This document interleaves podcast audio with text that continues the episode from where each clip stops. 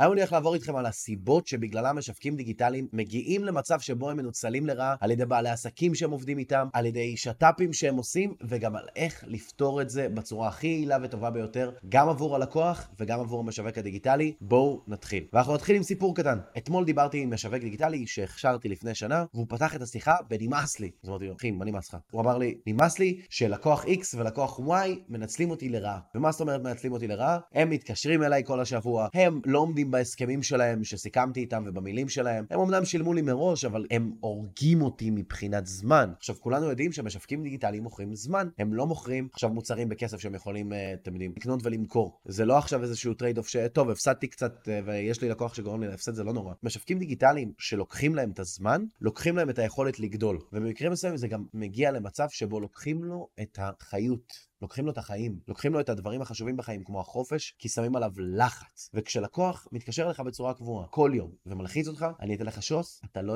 יכול לנהל אורח חיים בריא ופרודוקטיבי. בגלל שאני מכיר את הלקוחות של אותו המשווק, כי הוא כבר לקוח שלי הרבה זמן, מה שעשיתי איתו כשפירקתי את הסיטואציה זה אמרתי, אוקיי, מה הפערים בין מה שהם הבטיחו לך למה שקורה היום? הם הבטיחו לו שהם ישלחו לו את כל הסרטונים מראש. ואז כתוצאה מלחץ שיש להם בתוך העסק, הם לא שולחים לו את הסרטונים מראש. מה שעשינו ביחד, זה שווידאנו את כל הפערים בין החוזה ובין בין ההסכמים הראשוניים לבין מה שקורה היום בשטח. ועשינו את זה עם שתי הלקוחות. ואז אמרתי לו, ברוך הבא לחלק הקשה. מה זה החלק הקשה? זה החלק של להתקשר אליהם ולדבר איתם על הסיטואציה. להסביר להם שאתה לא יכול להתפרנס ככה בצורה ראויה. הם לא עומדים בהסכם, הם שילמו מראש, אז אנחנו לא חייבים ללכת להתמסכן ולבקש שהם ישלמו. אנחנו באים עם היד העליונה למעלה, ודאגנו שהם יעשו שינויים ביום-יום שלהם כבעלי העסקים, כדי שהם יוכלו לעמוד בהסכמים שלהם וכדי שכולנו נצא מרוצים. ותיאמנו איתם ציפיות שיש להם שיחה אחת קבועה מראש בשבוע, ביום חמישי או ראשון, כדי שלא יהיה שיחות באמצע השבוע. ואם יש לו משהו שהוא פתאום רוצה, יש וואטסאפ, לא חייב להתקשר ישר. אף אחד לא מת, זה לא חדר מלחמה, הכל טוב. וכשאתה מתאם ציפיות ברמה הגבוהה ביותר עם בעלי העסקים, מה שקורה זה שהחיים נהיים קלים ונוחים עבור גם בעל העסק, וחשוב מזה, הלקוח מרוצה פי אלף, והוא מרגיש שהוא מקבל יחס מקצועי יותר פי אלף. עכשיו, למה זה קורה בכלל? ב mindset של המשווקים הדיגיטליים הצעירים, שחלקכם אולי צופים בזה, הם רואים את עצמם כי הם צעירים, הם רואים את עצמם כבתחילת הדרך, והם רואים את עצמם כאילו הם חייבים את הלקוח. אבל זה כמו בחורה בדייט. אם אני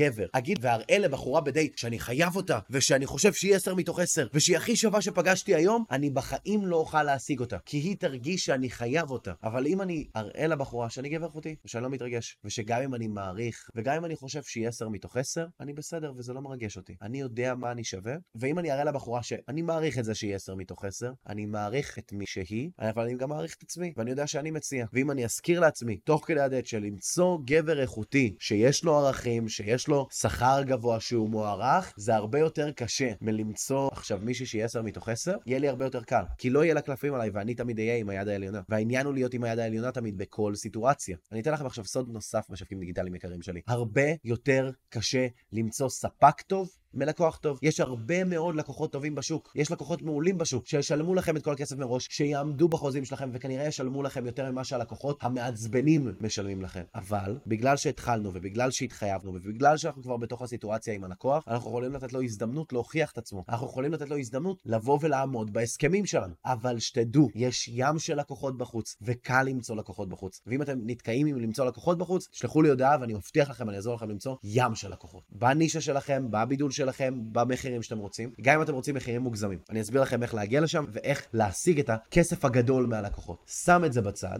בסופו של יום האחריות שלכם ללהרוויח כסף היא שלכם. ואם אתם תיתנו ללקוחות לקחת לכם את הזמן, העסק שלכם לא יגדל, אתם תתקעו, וכי אני נתתי ללקוחות שלי קו פתוח אל ה-24/7, עליתי 50 קילו בשלוש שנים. ואם הסיפור הזה לא מפחיד אתכם, אני לא יודע מה כן יפחיד אתכם. אני באמת לא. אין לי שום מושג מה עוד אני יכול להגיד לכם שיפחיד אתכם. כי בסופו של יום מגיע לנו לחיות. עבודה היא לא חיינו, חיינו, יש בהם עבודה. היום 90% מהלקוחות שלי מרוצים ומעריצים אותי בגלל שאני מתאם איתם ציפיות בצורה כל כך מדויקת, ואני גם תמיד נותן להם מעבר. כל מה שאני מתאם איתם ציפיות עליו, אני מביא לפחות לפחות פי 1.5-2.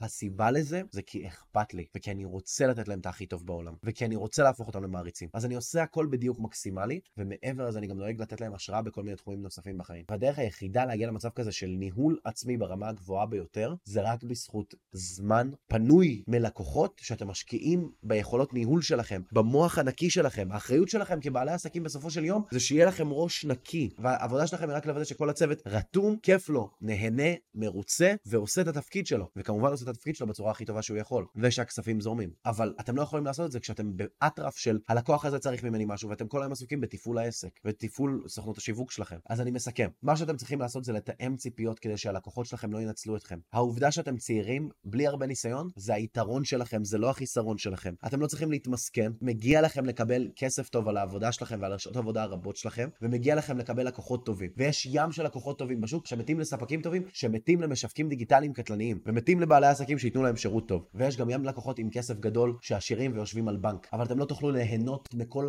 הים של הדברים טובים האלה, חלק מהאנשים קוראים לזה שפע, אם לא תפטרו את הלקוח המעצבן הזה, או לפחות תשימו אותו במקום. ולסיום, אני אדם ברש, אין לי שום דבר למכור לכם, ואם אתם רוצים לקבל עוד תוכן על שיווק, על איך להיות המשווק הכי טוב בעולם, על איך לפתור בעיות עם לקוחות כמשווקים דיגיטליים קטלניים, תעקבו אחריי עכשיו.